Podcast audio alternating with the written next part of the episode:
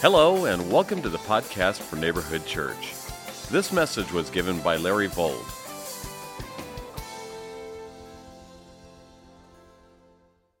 Let's open our Bibles to the book of Matthew, chapter 9, please. Matthew 9.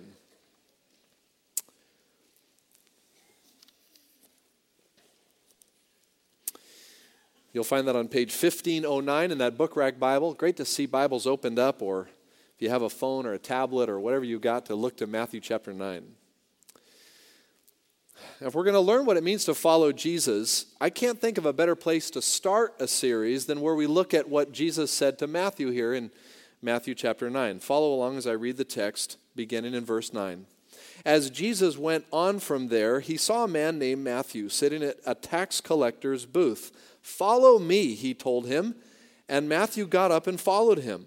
While Jesus was having dinner at Matthew's house, many tax collectors and sinners came and ate with him and his disciples. When the Pharisees saw this, they asked his disciples, Why does your teacher eat with tax collectors and sinners? On hearing this, Jesus said, It is not the healthy who need a doctor, but the sick. But go and learn what this means. I desire mercy, not sacrifice, for I have come to call, I have not come to call the righteous, but sinners.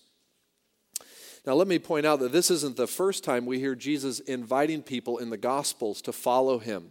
And we're going to be looking at various places, but I can't think of a better place that contextualizes the meaning of what it means to follow Jesus with what we learn right here in this account with Matthew right in Matthew's own gospel. So, the purpose of, uh, for the purpose of teaching our text this morning, I would like to frame what we've just read in what I'm calling five clarifying marks of Jesus' invitation. Now, I'm calling these five clarifying marks because they're going to help you and me decide whether or not we really are a follower. Because some of us think we're following Jesus because we've got a mental creed about him, or because we go to church, or we have a certain morality that we hold to. That doesn't necessarily mean that we're following Jesus. And this series is about follow Jesus, not just think about him, not just believe certain things about him, but actually follow. And that's what Jesus invites Matthew to do right here. It's what he invites each one of us to do too. So if you're taking notes, these five qualifying marks come right out of the text. They're simple, but I think they're incredibly profound. And here's the first one Jesus' invitation to follow him is personal. Say the word personal. I mean, I'm struck by the fact that the text tells us in verse 9 there that Jesus, as he walked along, saw a man named Matthew. He saw a man. Now, all this takes place in the, in the region around the Sea of Galilee. It's also recorded in Mark chapter 2 and Luke chapter 5. And when Jesus comes across Matthew and sees him, he gives him a personal invitation. And I like this. I, I'm sure you do too. I'm making a point of this because this is how Jesus calls every person who has ever followed him. He calls us by name. Jesus actually comes and invites us to follow him. And someplace in all of our lives, if we say we're a follower of Christ, we heard his invitation too. Now, we often think of the call of Christ to be sort of to the masses. And Pastor Paul read earlier in this service, John 3:16, "For God so loved the world that he gave his one and only son, that whoever would believe in him would not perish but have everlasting life." And we think of that as this giant appeal to the world. God loved the world. Yes, he did. But that little word whoever changes everything in that text. Because God loving the world only impacts the person who is the whoever because whoever is that whoever when they come to Jesus are responding to his personal invitation. He doesn't just splash it to a crowd or to a club. He comes to us as individuals and he invites us to follow. Let's put this in terms of a qualifier or a clarifier if you're taking notes. It's personal because he's inviting us into a relationship with him. He's inviting us into a relationship. Religion focuses on rituals and rules, but Jesus invites us into relationship. Listen, people may be religious and not have a real relationship with the living God. Would you agree with that? The Bible agrees with that all over in the scripture. In fact, one of the most stirring and challenging texts is Matthew 7 22 and 23, which says, Jesus said, Many will say to me on that day, that's the day of judgment, Lord, Lord, we, did we not prophesy in your name, in your name drive out demons, in your name perform many miracles? Then I will tell them plainly, I never knew you. Away from me, you evildoers. Now, that's a text that ought to stir all of our hearts because there are a group of people at the day of judgment that thought they were in because they actually did religious things. There are people in churches all over the world and even in our church today who think they're on their way to heaven, but they're actually just in the stream of culture. They have a little bit of morality around them. They've, they know some things about God. They might tote a Bible now and then, but they don't follow Jesus. And in that day, listen, Jesus is going to say, Depart from me, I never knew you. I hope that's nobody here in the sound of my voice today. I like what Jesus said in John 10 27. Jesus, on the other hand, offers to those who invite to follow a relationship not kept by rules. He says, Listen, in John 10, he says, My sheep listen to my voice. I know them, and they what? They follow me. You ever heard Jesus' voice? Ever heard the voice of God? Now, you may not have heard the audible voice of God, but somewhere in our journey in life, we heard the call, the invitation of Christ to come out and follow him. If we're sitting here today as worshipers of the living God through his son Jesus, we, we heard that voice. And guess what? If you heard the voice of Christ to follow him in your heart and you're following him, guess what? You've continued to hear his voice ever since. Now, maybe not as often or as frequently as we would like, let's be honest. Sometimes it feels like God's not speaking to us. But you know what I've learned in my life? I've learned, first of all, if I ever want God to speak to me, I never have to question. All I have to do is open my Bible. And I can be assured that God is speaking to me. I like that. But you know, when my Bible is closed and I'm going through my day, you know, God speaks in a number of different ways. You know, sometimes God's voice sounds a lot like my wife, Carla. I've learned that. Sometimes his voice sounds like one of my kids, or a neighbor, or an angry atheist. Huh? God will speak through all kinds of people into our hearts to show us the direction where we need to go and challenge us with things in our lives. Are you following me? Jesus said, My sheep listen to me, they hear my voice, and they follow me. I know them and they follow me. Jesus' invitation is personal. That's the first clarifier. The second clarifier is that Jesus' invitation to follow him is merciful. Say the word merciful. Now, here in the text, Matthew 9, it says Jesus saw the man Matthew sitting at the tax collector's booth. Jesus saw a man named Matthew, but he was sitting at a tax collector's booth. Now, Matthew was a tax collector. Last Monday was the deadline to file your taxes. Sorry to remind you of that. Did you make it? There are some CPAs among us, I'm sure, who are trying to hold their eyes open right now because it's been so busy for them. And, and uh, we all have jokes about taxes, you know, the IRS and all that stuff. I, I, like the one where the guy sent a registered letter to the IRS stating, please take me off your mailing list permanently. That's fantastic. But the jokes about taxes are because we don't like we don't like paying stuff that we don't think we ought to pay for. But taxes are a part of life, right? I mean, the only two things you can be sure of, right? Death and taxes. But the reason I'm calling this a, a clarifier of mercy is because you got to look at the context of where Matthew's coming from here. After the Battle of Pompeii, little history lesson here, 63 BC, the Roman Empire took occupation of this area of land called Palestine. And so everyone that lived in that area of the world suddenly now had to give tribute or taxes to the emperor of Rome. And they didn't like that. Rome had come in and occupied the land, and now they had to pay taxes to the emperor. And by the way, the emperor to the Romans was God. And so, really, the God of the Israelites or the God of the Jews who lived in this area known as Palestine during this particular time that Jesus walking the earth felt that they were sort of committing treason or even blasphemy by paying taxes to a foreign God.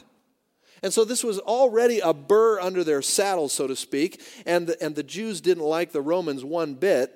But compounded with that, the Romans set up these things called tax collectors, and, and there were general tax collectors, two types. One was called Gabai. That was a tax collector that just basically income tax, property tax, just the general tax collectors. But then there was this other called uh, other group called the Mokays. And the Mokay tax collectors were like franchises that Rome had set up. And here's the way this ran down. They, the, Rome would, the Romans would say, you buy this franchise, you pay a quota to us for your area area of the, the region where you're going to be uh, collecting taxes. And as long as you meet the quota, anything you make beyond that is yours to keep. And so this gave birth to all kinds of extortion, taxes for every conceivable thing that you would do. And if, and if, a, if a, a Mokay's tax collector was in your region, you were the most, that person was the most despised person on the planet. And not only that, here was Matthew who was a Jew who had gone over to Rome by becoming a franchise tax collector.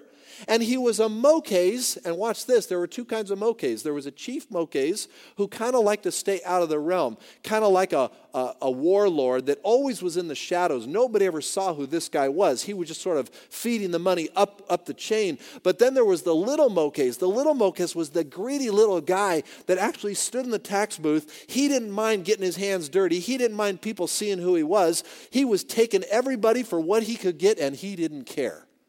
He was the slummiest of the slum, and this is Matthew. Matthew's sitting in a tax office. He's a little mocus. Now, that doesn't sound too threatening, but he was vitriol, vitriolically hated by the people of his region. And this is what amazes me. Jesus comes along and he says to Matthew, Matthew, follow me.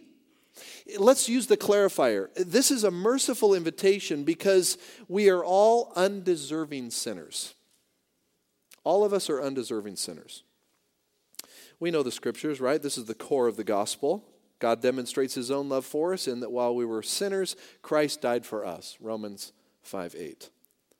If you hold your place in Matthew 9, go over to the book of Luke. Just go right a few books, couple books. Luke chapter 18 and let's just refresh ourselves with another picture of one of these tax collectors. They're all over in Scripture. Zacchaeus is one. Zacchaeus was probably a chief mocase. He was a guy in the shadows.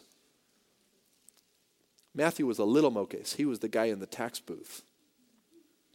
Here in Luke chapter 18, remember Jesus, look at this, verse 9. To some who were confident of their own righteousness and looked down on everybody else. You know anybody like that? Oh, that's, that's a little scary. That might be some of us. Felt confident in our own righteousness and looked down on everybody else. Jesus told a parable. Okay, here's the story. Two men went up to the temple to pray. One, a Pharisee, oh, revered among the people of God as people that knew the Word of God, people that lived the Word of God, people that were authoritarian and holy in all their ways.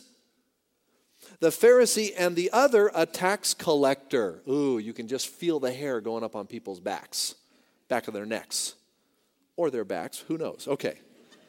Verse 11 The Pharisee stood up and prayed about himself. He prayed about himself God, I thank you that I am not like other men, robbers, evildoers, adulterers, or even like this tax collector.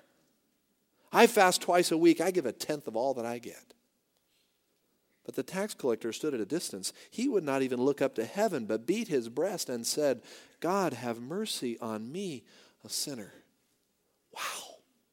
Jesus finishes the story. I tell you that this man, rather than the other, went home justified before God. For everyone who exalts himself will be humbled, but he who humbles himself will be exalted. The tax collector calls for mercy, and God gives it to him. I love this about Jesus, don't you? We deserve judgment, but he offers what? Mercy. He sees our sinfulness, our shame, our wicked hearts. He sees everything we've ever done, and yet he comes and invites us to follow him. Ecclesiastes 7:20 says, "There is not a righteous man on earth that does what is right and never sins." We are all broken people. We are all sinners. There is none of us righteous.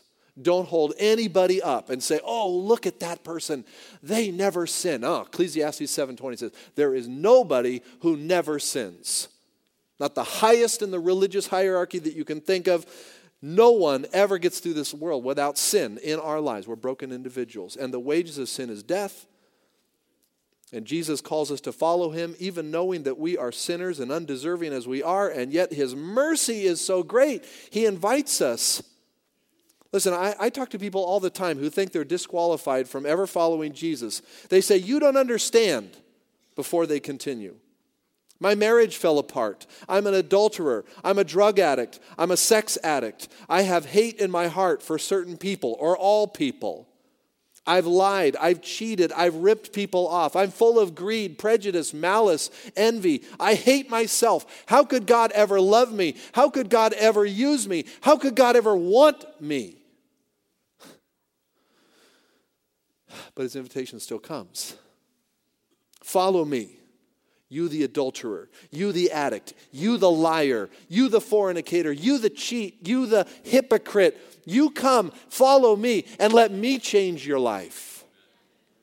Let me clean you up. Let me wash you. Though your sins are as scarlet, they will be as white as snow, the prophet Isaiah said. I love that. Do you see this here? Now, we've seen terrible tragedies in the news this past week, haven't we? Bombing in Boston Marathon, I think there were three that lost their lives, over 140 that were brutally maimed, lost limbs, terrible carnage, the escalation of a manhunt with a crescendo of the events this past Friday as one suspect is killed after he's killed a police officer. An exchange of gunfire, and all day long the news filling our hearts and minds with this amazing tragedy, this manhunt looking for the second suspect that committed the bombings. And I have to admit, as the afternoon wore on, as I saw the news, as I listened, as I was out doing my errands, in my heart at first I was saying, God, get that guy. He deserves wrath. He deserves to be put to death. In fact, part of me, honest truth, I hope they kill him. And the Spirit of God just, what? That's a soul. The Spirit of God turned my heart right around on that. And in fact, I spent most of the afternoon praying for that young man. Oh God, if they find him, don't let him kill him. Bring him to justice, Lord. But in the process of due justice that is important for this process, Lord, let someone come across his path that he might understand the free grace of Jesus Christ. Oh, there's so much hate and, and terrible tragedies in our world, and we kind of look at it like, oh, that person deserves death. That. God says, What did you get? You deserve judgment, and I give you mercy, and you're calling down judgment on others? Hmm. Listen, I'm all for justice. Justice is big in the heart of God, too. Don't misunderstand what I'm saying. I'm just saying that young man, I praise God and I pray that a chaplain, I pray that, a, that someone in the court system, I pray that someone will come across his path and share with him the beautiful message of the gospel. And that that young man might come to know Christ. Hmm. It's personal, it's merciful. Notice at the end of the text, Jesus said, For I have come not to call the righteous, but sinners. Go and learn what this means. I desire mercy and not sacrifice. By the way, that's a direct quote from the book of Hosea. And it's a picture of God's not interested in our burnt offerings, He wants to see our hearts. More on that we could go, but we won't. Here's a third, third qualifier, clarifier. Jesus' invitation is personal, it's merciful, it's also radical. Say the word radical. It's radical. Jesus, these two little words, follow me, in those two words is a radical clarifying statement knowing that Jesus was who he was, I'm sure it surprised Matthew that Matthew would uh, be brought to this point of actually inviting him to follow Jesus. But for Matthew, listen, understand, Matthew would know in a split second of time that his life would never be the same if he got up out of that tax booth and started following Jesus. Do you understand that? I mean, maybe Matthew hung out and saw some of the things that Jesus was doing. He might have compared some of the other disciples of Jesus who had already heard the invitation to follow him, guys that were fishermen, and probably Matthew maybe surmised in his mind look, if it doesn't work out on the mission field for these guys, at least they can go back to fishing. Matthew's life was over the second he decided to follow Jesus. There was no going back. Are you kidding me? Oh, I, this doesn't work. I'm going to go back and, and be my tax collector guy again. You think so? I don't think so. I mean, he was burning his bridge in the split second that he got up to follow Jesus Christ. A friend of mine recently gave me a book. It's an interesting book. It's the title of the book is The Secret Thoughts of an Unlikely Convert. It's a story of a woman named Rosaria Butterfield. It's a true story. She recently wrote it. She was an English professor at a major university in our country, Syracuse University. And if you looked at her life, I won't go into all the detail of her life, but morally, way, way, way to the left, way off of the mark. An agnostic, always believed that God was really more of a problem, even damaging people's beliefs about God.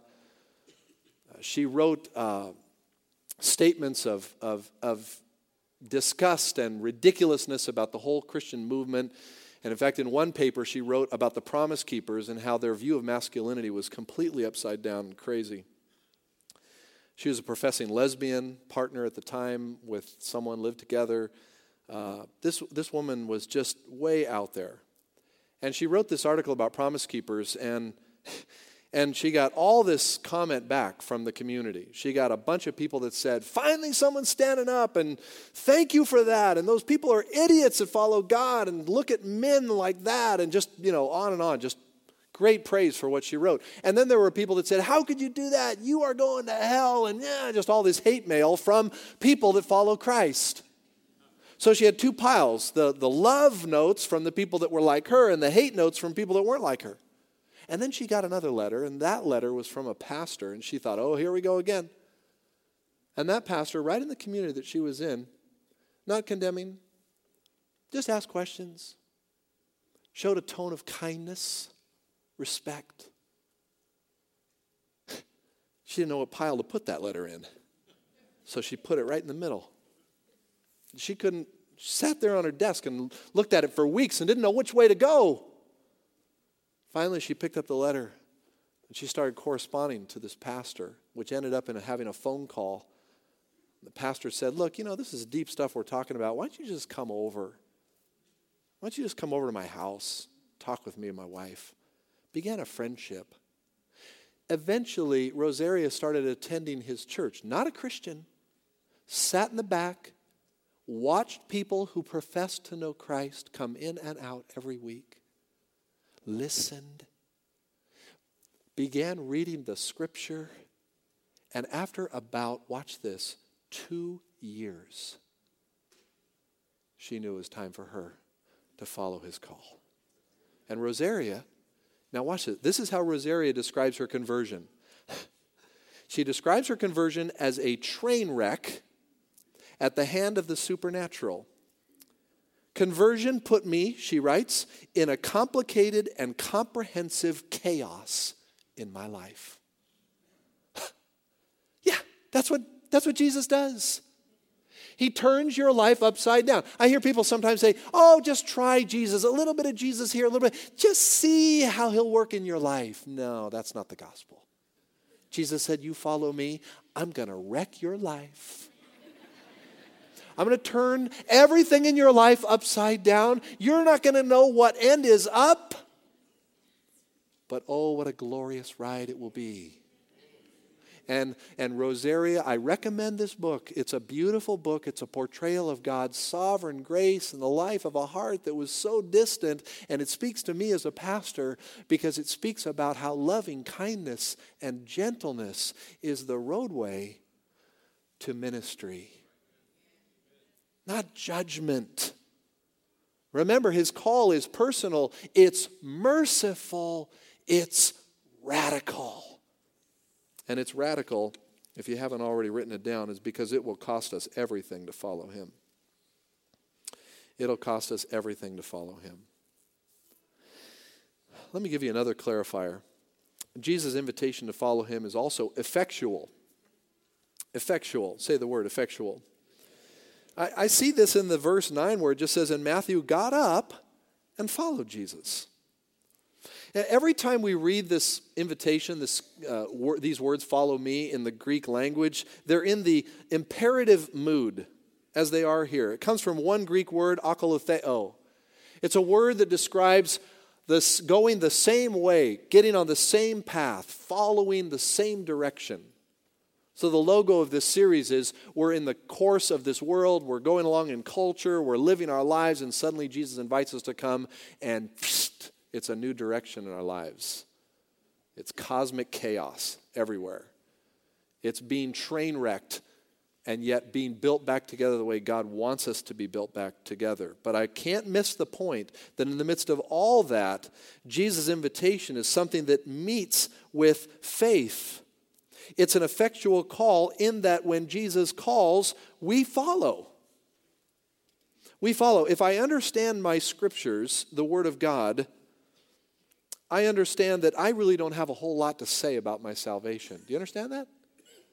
I mean, God shows up mysteriously and he invites us to follow him and, and maybe in our in our human sense we think oh wow look what i've discovered here and oh this is you know this feels right for me and but all along this sovereign god is working uh, john calvin the great theologian called this irresistible grace Irresistible grace is not a robotic, unfeeling response to God. It's simply the culmination of God drawing lost sinners to the place where we realize that Jesus is the one who alone can save. And for Matthew, it happened very rapidly. Who knows how long Matthew had been thinking about it? But in that instant when Jesus invited him to come, he came, he got up and followed Jesus. I like how one commentator who served in the last century put this point into perspective. Listen as I quote When Christ calls, he also draws. Come, says the sea to the river. Come, says the magnet to the steel.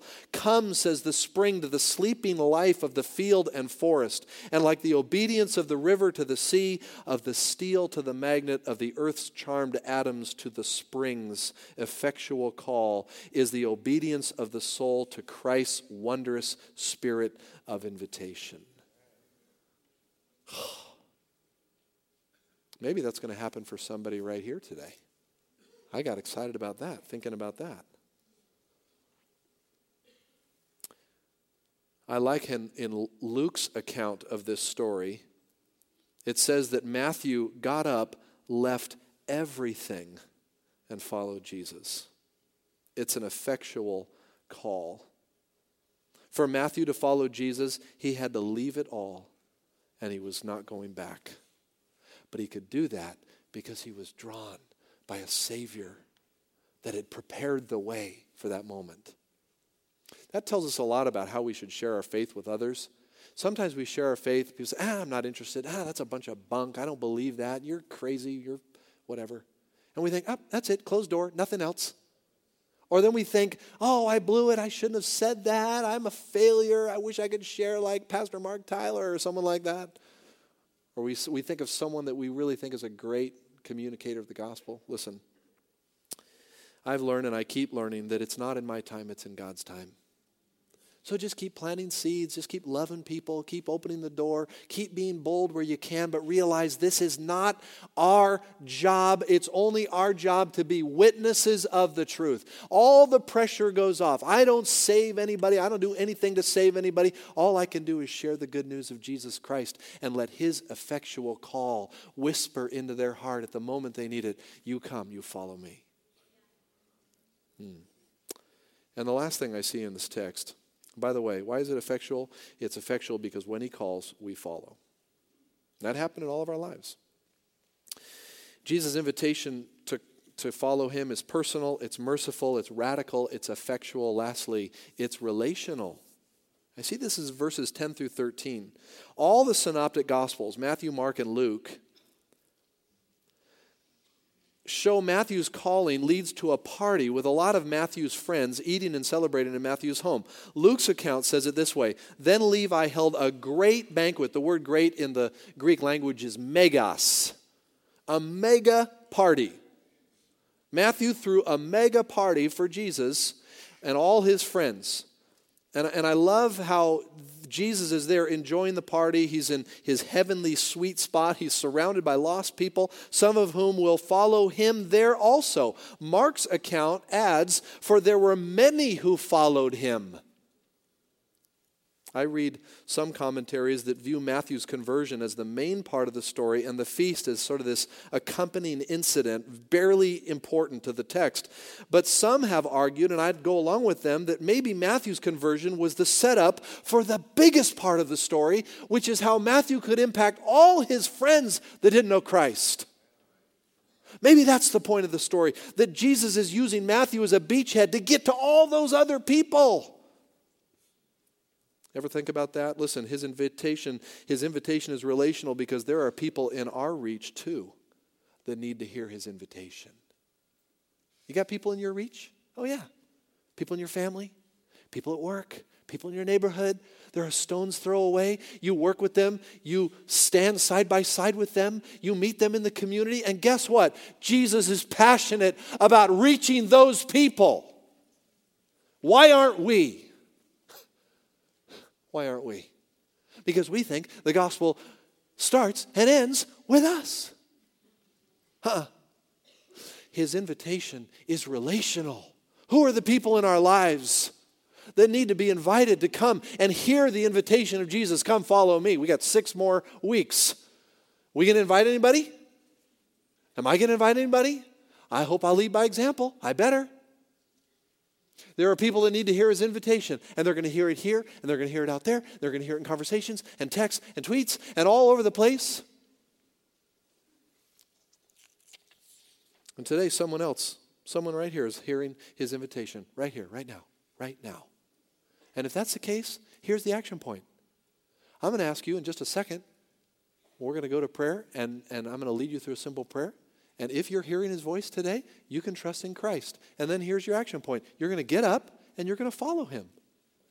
And you're going to follow him right out to our, to our new believers table in the lobby where you can pick up a Bible if you need it. You're going to pick up a little packet called Following Jesus and you're going to get started. If you hear his voice, you're going to get up like Matthew did and you're going to follow. Let's stand together right now.